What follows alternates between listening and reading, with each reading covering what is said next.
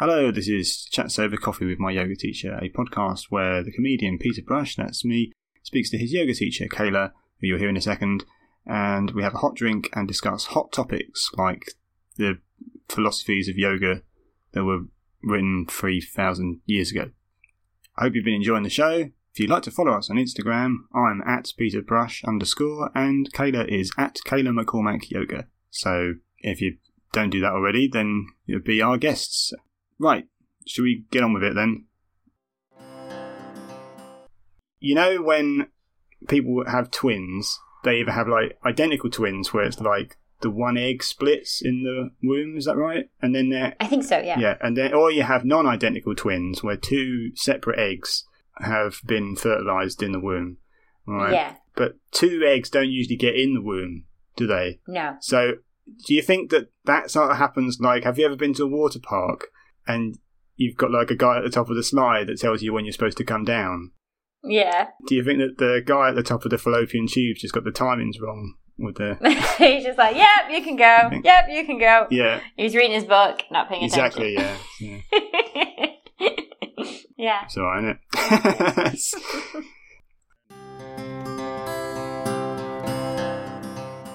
I used to have peanut butter and jam sandwiches at university when went for a spell of Mm. not really feeding myself properly, and I just you know it'd be Mm. quite easy to just buy jam and peanut butter and just eat a loaf of bread like that. Uh, Well, you can make it a little bit healthier if, if you want. You can obviously use good bread, and instead of jam, you can put fresh fruit, which sounds a bit weird, but if you use like strawberries or something like that, it actually does taste quite nice. Oh, Okay, It, yeah. it substitutes quite well. well, There you go. no, sounds good. from me. That sounds good. Yeah, I um, I'm not always a fan of everything from America being imported over here. You know, like culture wars and stuff. But I don't mind the peanut butter Yeah. and jam, jam coming over. don't like me, but don't mind the peanut butter. and.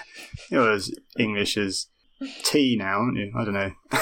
yeah. do you consider yourself half English, half American now, or you just you know you've got dual Um, citizenship, but do you consider yourself an yeah. Anglo-American, or do you? Or is it- Yeah, well, I, I, um, I tend to only tell people I'm American unless they they say, "Are you American?" Because I have been here a very, very long time. I'm within a just a few years of being equally. Hmm. So the time I've spent in America, I've spent here now. On the census, I put that I identify as British. To be honest, I feel I feel quite quite split, and I don't really feel like I need to choose between the two per se. But you didn't. You fell in love with a guy, not a country, though, didn't you? Or first, you, Well, initially, I don't know. I I would say that that probably isn't 100% right. right? Because you know, when you like something, you tend to gear towards that. So I quite like the idea of coming to England and some of the English culture and stuff like that, and the idea that it's really old, you know, with castles and and the history and Romans and you know how old it was. I've always had planned to go to university and take a year in a foreign country. In England is what my aim was. So I kind of always was geared towards this but I'd never been, and I wouldn't say I was like some like I didn't fill my house with like loads of red buses and uh, you know telephone booths and things like that. Bunting and the royal family paraphernalia and stuff. Yeah.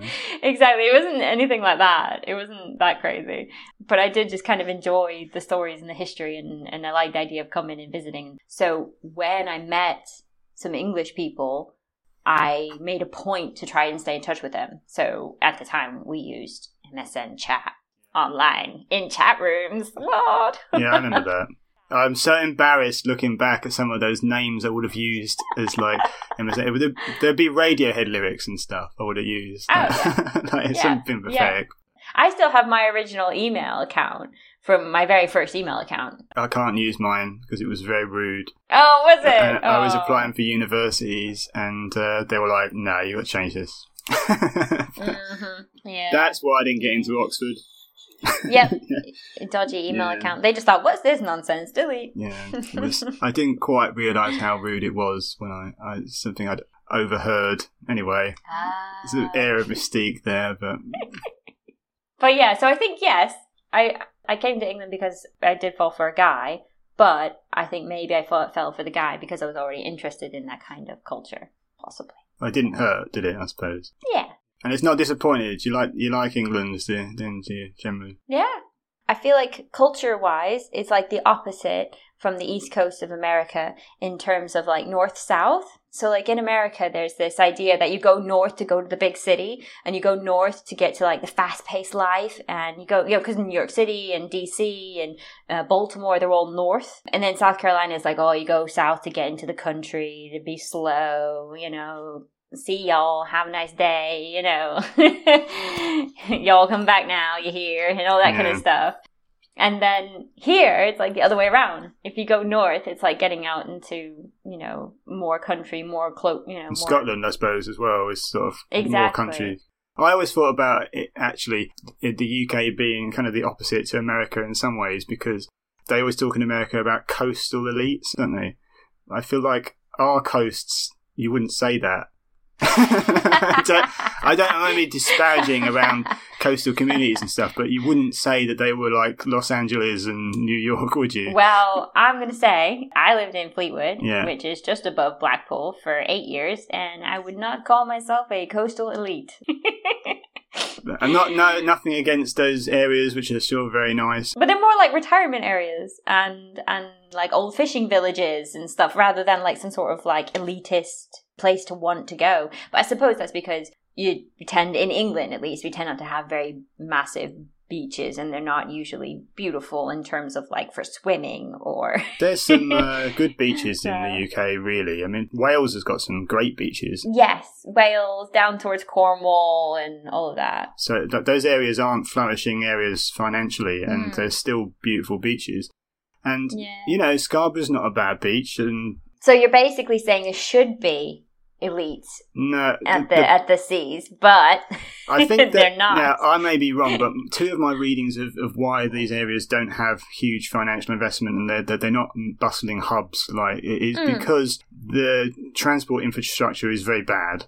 You know they're doing comedy to places on the coast. You will not be able to get there on the train very easily or back. It's just yeah. you know you have to drive to all these places, and the roads to a lot of these places are rubbish. If you look at like East Anglia or something, the transport mm. network in East Anglia is appalling, and it's all coast, and so yeah, these places don't yeah. get investments because new businesses don't start there. And the other thing that goes against it is that there's some wonderful bits of coastline in Norfolk, for example, as well. Like mm. some great coastline there, but holidaying in the UK is comparatively expensive because you know all the budget airlines started. I don't know when, like, but basically. Yeah it gave you the option that you, if you lived in the north, if you lived in Liverpool or something, you wanted to go for a holiday, you didn't have to go to Morecambe, or you could just get the plane to go to Spain instead. And so, yeah. I think that contributed to these areas having less investment as well, because t- tourism also went down. So, some yeah. some coast areas are quite sad uh, when you go there. There's just not a lot going on.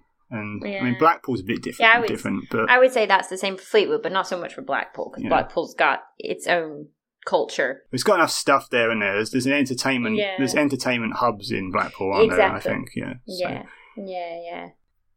So the next Yama. So the next one is Baka, Mark, back, Mac, Brahmakar. It's a ch sound.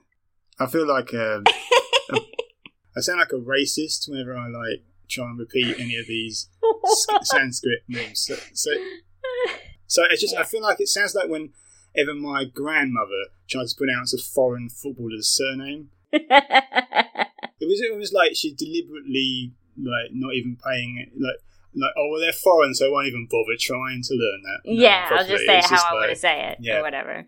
Tennis players she get wrong. She used to say Djokovic for Djokovic. Ah, that, nice. example.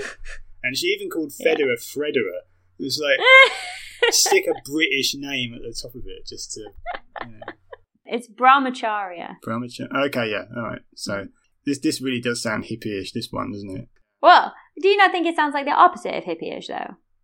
Because the idea of this one is um, celibacy originally. That's like that's like the very first thing you're going to find when you search Brahmacharya, and it, it is one of the ones that like Hindu and other religions really take on board as like something to actually like they're because they're obviously they have monks and and nuns. And so that's one of the first things that you'll find when you search brahmacharya is those connections there. But it is as you said one of the yamas. So in yoga, we tend to try to take it a little bit deeper and a, a lot less physical, if that makes sense for celibacy. I've, I've heard it described in multiple ways, but two main things is this idea between taking advantage or exhausting your sexual energy. So that could be over flirting and things like that, and causing harm through that. And then um, the other thing is is another thing of just being mindful of your your energy as a whole. So a lot of people tend to translate that to mean just watching your energy. So not necessarily specifically related to uh, sexual energy, but just you know your energy as a whole and not exhausting yourself not giving it away too much not uh, making sure you spend as much time as you need to for yourself. And obviously that will be different for different people you know depending on if, if you're extroverted or introverted or you know anything you know. Well i actually was messing about a bit when i said about so i didn't know celibacy was the first thing really. I thought that was just like oh yeah. Celibacy because i know gandhi was made himself have large yes. spells of celibacy, didn't he? Yeah. Which is a bit questionable because I think he was supposed to like sleep in a bed with naked with his nieces just to make sure that so they were an added temptation for him. So, oh, I so didn't. That he, yeah, I didn't know, know that. that. Like they were like supposed to be an that. Added temptation for him so that he would be even more sort of celibate because he wasn't acting oh. on that. You know, it's great for them, isn't it? Like, oh, what we have to sleep with Uncle Gandhi again, do we? You know, like, it's, not, it's oh, a dear. bit. I do remember his wife saying, like, oh, for the majority of their marriage, or maybe all of their marriage, he was celibate. Lucky her. I know, right? Yeah, oh, But that comes back to the idea that obviously he had a bigger picture in mind. mm. But a lot of boxers do that as well. if a boxer's got a big fight, they're not supposed to really fool around before fights. Yeah, that's a, like one of these things that they say. I didn't know that. You'd think I was good at fighting as a like growing up, but, but yeah.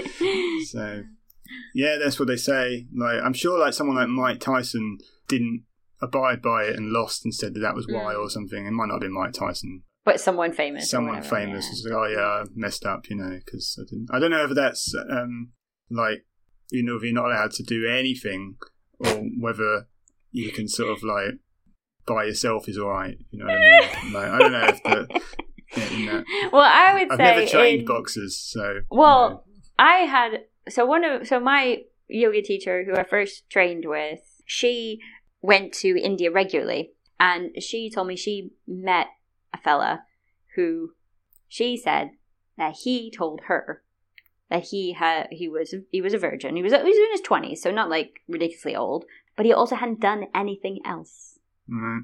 with them by himself, if you will. It's not it's not good for you though. You know, Which I would have. That was my first thought. I don't think that's good for you, but I mean, I'm not a doctor, and I don't. Mm. But that, but I think that um, if you're trying to be like thinking about it from like a celibacy and energy side, they are go hand in hand then.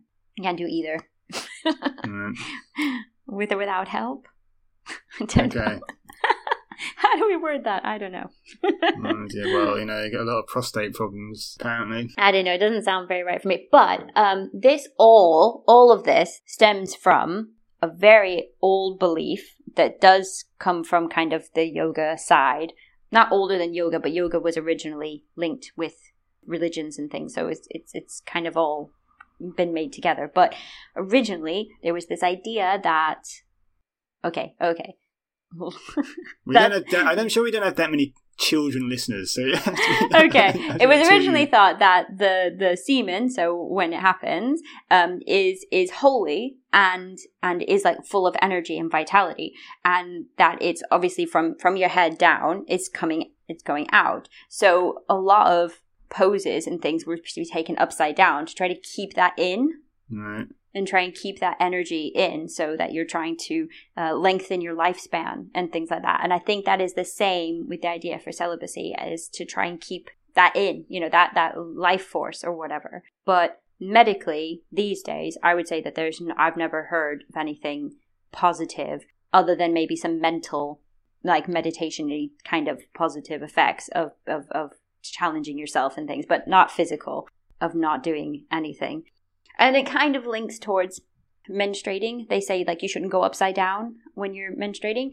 but that is that also is is linked to energies and what's happening in your body rather than a physical reaction. So there was a very short time period where there there was an idea or a thought that maybe being upside down while you were on your period was bad for the blood because it could go somewhere that it shouldn't be going, but that doesn't happen. That's not that's not something that you actually have to worry about. So if you want to, you can go ahead and be upside down. But but there is the idea that your body is trying to flush and get rid of things. So and by going upside down by being inverse, inverted, you're kind of doing the opposite.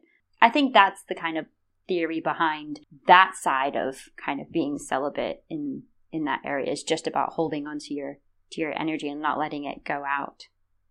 Right. There's probably loads more to that as well, but that's not all linked to brahmacharya though. But yeah, it feels like a lot of that's been debunked now, isn't it? yes, I think so. I think that's why we tend to say that brahmacharya is more about watching your own energy levels and paying attention to yourself and how you feel and not giving too much. You know, like for me, if if you were to go to a yoga class and we're like, yeah, I'm going, I'm gonna go all in here. I'm gonna push myself, do it, and then after class, you know, you sat on the couch, you feel feel alright, but you're a bit tired, and then two hours later, you're still tired. You've done too much. you know, if you're still feeling the effects physically of being tired from the class, I don't mean like delayed onset muscle soreness or something. I don't mean achiness. I mean actual tired, not wanting to move, feeling like, whew, if you still feel like that hours after class, you've overdone it. So I think like I would feel like that's more of how we could apply it into our physical practice in our daily, like in, in our lives. Because I looked it up, mm. and it, the first thing that came up wasn't about celibacy, but some something about staying in contact with your soul or something like that or yeah. bringing yourself back to the soul, your own soul, or something like that. Your Brahma is is your source, your life source. So it's about kind of like you're saying, coming back to source. That's what sounded hippyish to me, like because it's quite because ah, okay. that sounds quite abstract. It's not like you know, don't you know, touch anything, but it's no. well, I think um, I'm trying to think of a way to say this. So one of the one of the things is that you have like I think we've talked about this before this idea of like yes you are an individual but then there's a chance that perhaps when you die you are no longer an individual. You join like a whole that is contains you and individuals that are no longer individual anymore. So like this a source. So like mm-hmm. if you were to think of you as a drop of water and the source as the river if you put that drop of water back in the river, it's no longer a drop of water. It no longer no longer exists like that. So I think the idea there is that you're connecting with that that source, which would be the source for for your um, being, your soul, your consciousness, whatever you want to think about it as, and making that connection to know.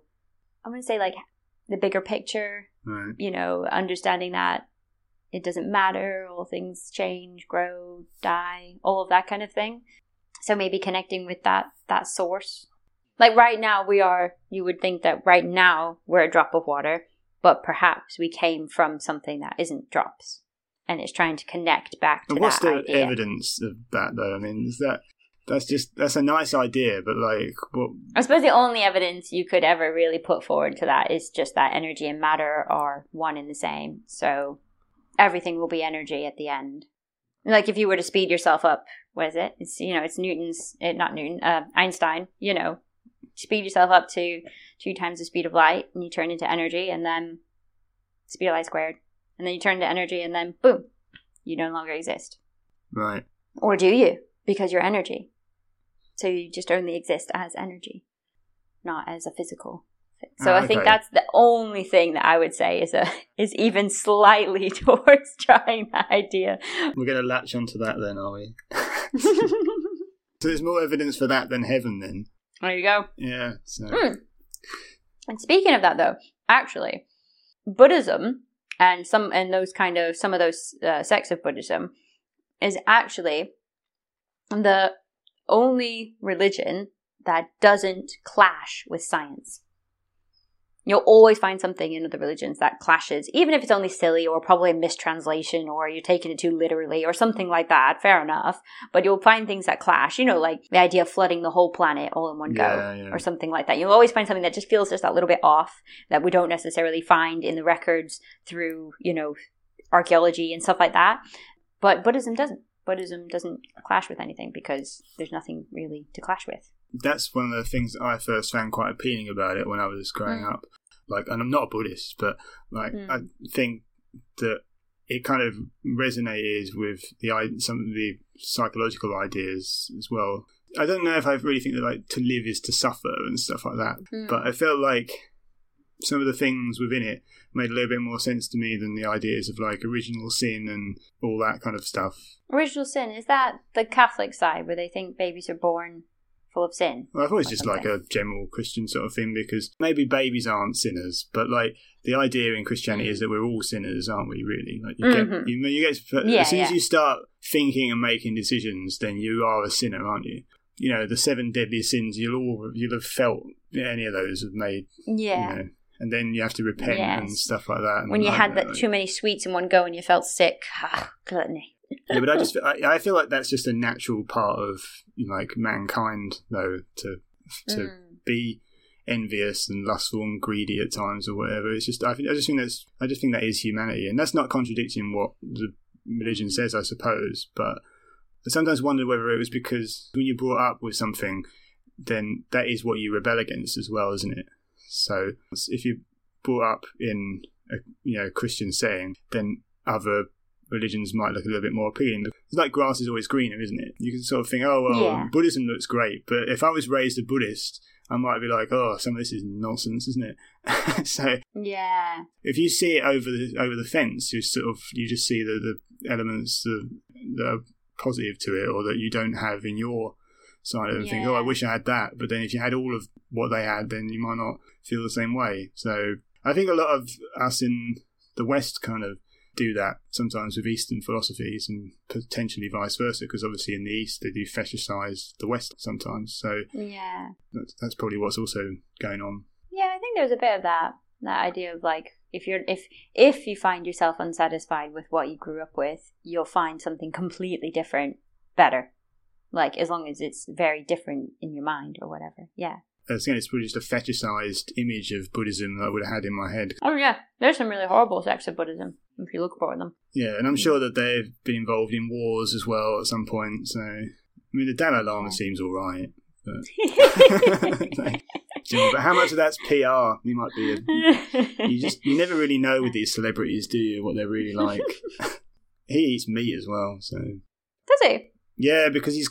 Um, it might not be meat; it might just be fish. But he definitely eats some flesh because he's got some condition or something where it's where he needs to have it. I think.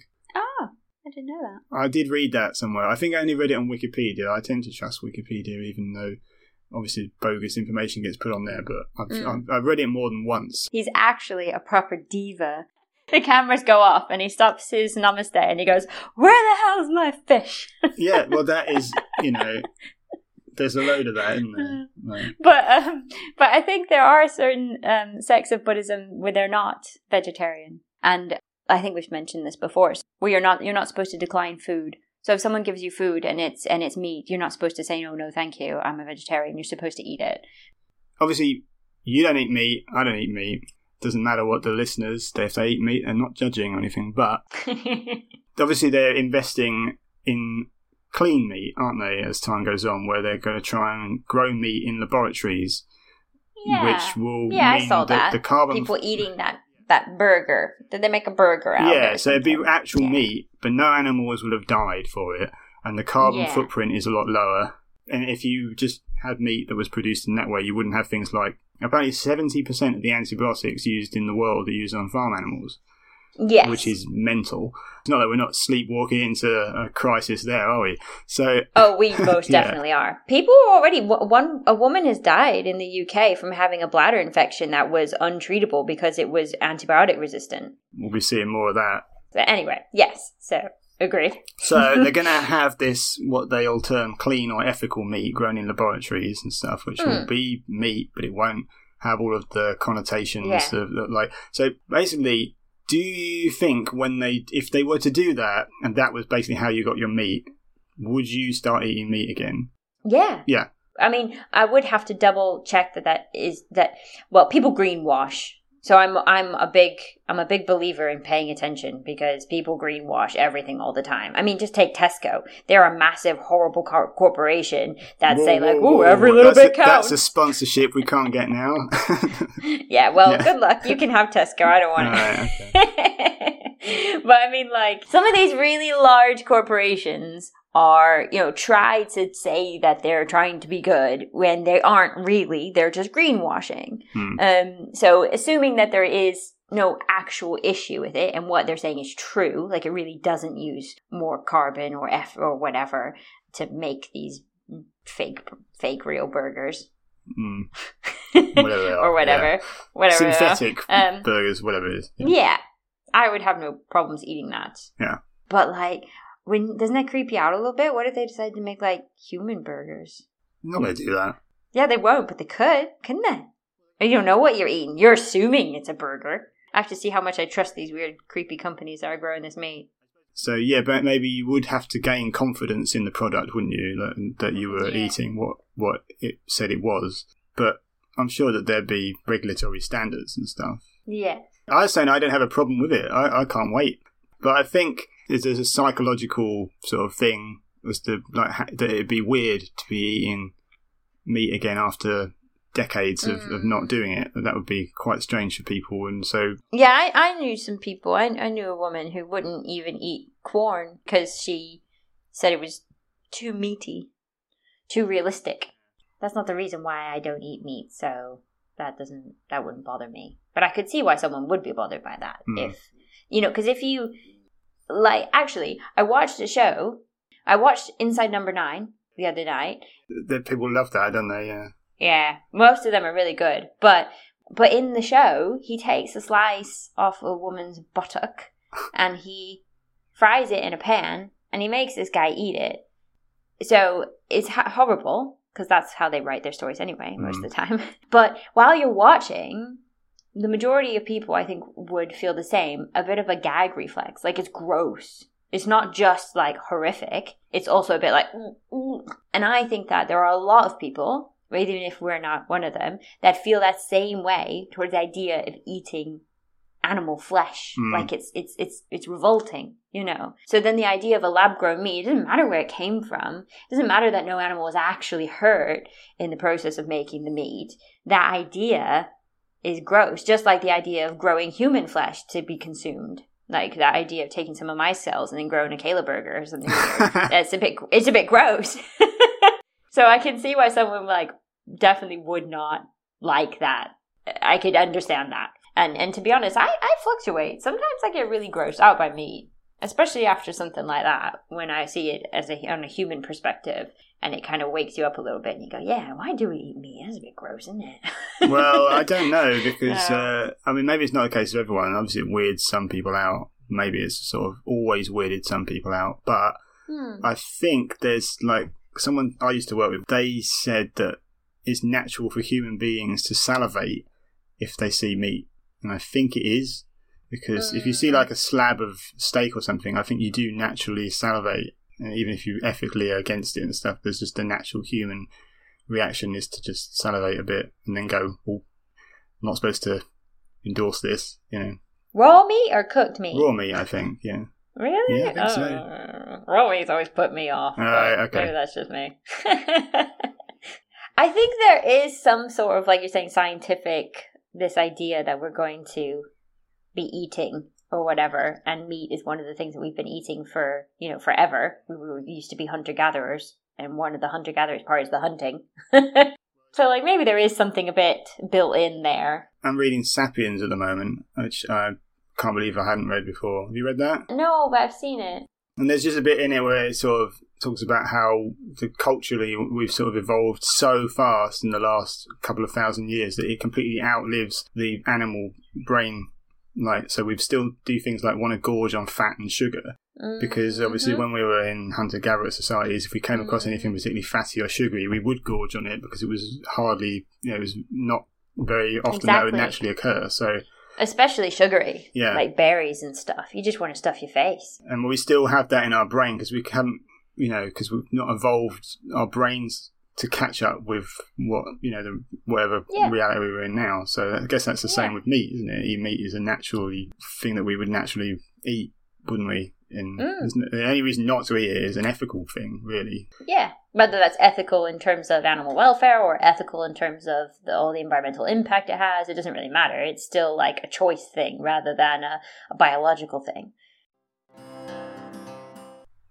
But I feel like that's a lot of energy to be putting into something for a very small get back. Like loads of people nowadays are doing like they're doing the reels, they're doing like you know ten tips for this, kind of, and it's like, well, I I I have content. I know I could just start doing it, but I feel like that that is a lot of energy. Like I would rather. It took me almost all day yesterday to write the detailed plan for my workshop tonight. So I would rather my energy go into what I'm actually giving people than to something free online. Not saying that free is everything, but you know, something that's just short online that just, you know, how much attention is it really going to get? You know, maybe someone will watch it, but are they going to do it? You know, are they going to? Mm. I'm not saying that it's not got its benefits, but like you're saying, it's it's it's just you start questioning like, is that worth it? Do I want that out there? Is it going to clash with something when I change my mind later? Yeah, well, that's it. Yeah, it's not so when something's out, it's a public record of what you're. You know, maybe shouldn't be so quick to always put stuff out, but you know, and I do think as as a little bit of an introvert, I feel I can communicate better when I communicate in writing. Not every time, not all the time, not constantly, but I do think that especially if it's something a little bit technical, I feel like I can communicate that well in writing. But then that means people have to read it. I mean, my my my mom told me that I should I, I have too too much text. I need to have less reading, and I just said, well, I just want students that want to read. yeah, I say that sort of thing as well. Like, uh, I write a lot of jokes that aren't like big belly laugh jokes, especially in Hmm. Edinburgh and stuff like that. They're just like subtle sort of things I think are, are interesting, but they don't always like massively laugh out loud. And Mm. someone's like, "Oh, well, it's not laughing out loud." I'm like, "Well, it's not supposed to be." like, you know, Yeah, it's just supposed to make you go, hmm. Mm. it's supposed to get a muted reaction. Thank you. So I just got I just got an email. Right, I applied for some gig. When you get the reply, you think, "Oh, cool, I've got the gig." And someone's replied and said, "Thanks for replying. You have not got the gig." Why tell me that? Oh, I don't know. I think that's quite nice. I'd rather know for certain rather than stick around waiting. And you don't stick around waiting because hundreds of comics apply for one spot, so you know that you're Oh. probably not going to get it. So right. you get quite hardened to rejection. You don't need to get your hopes up very slightly and think, "Oh, he's replied. Oh, it's just to tell me I definitely shouldn't have Maybe he's not. up." He's not used to the to the net. Yeah, he um, does. He runs enough stuff. Sorry. Anyway, um, shall we leave it there yeah. then? I'll definitely go now. Sorry. Okay then. I keep no, going on a tangent. You're like, should we go? And like, oh, I'll tell you what. Let's just talk about nothing for another five minutes. Uh, right. stop I will doing talk stuff. to you later then. yeah, just get it off now. Bye. Bye. Thanks for listening, everyone. You made it to the end. Congratulations. Uh, hope you enjoyed it, and we'll hopefully see you in a couple of weeks if you have not decided that this is no longer for you. Um, as ever, if you like the show, obviously it's a free show, but if you want to pay us back somehow, then you can always tell your friends and family and work colleagues or anyone you think would be interested. We would love more people to find out about it, so that would be great if you want to do that. I'm not going to stress the point because it doesn't sound desperate, but it is very, very helpful. And it's nearly Christmas, isn't it? So it's, it's not, is it? But you might be listening to this around Christmas because they don't expire, do they? So this is just waffle now, isn't it? Yeah, let's just go. See you soon.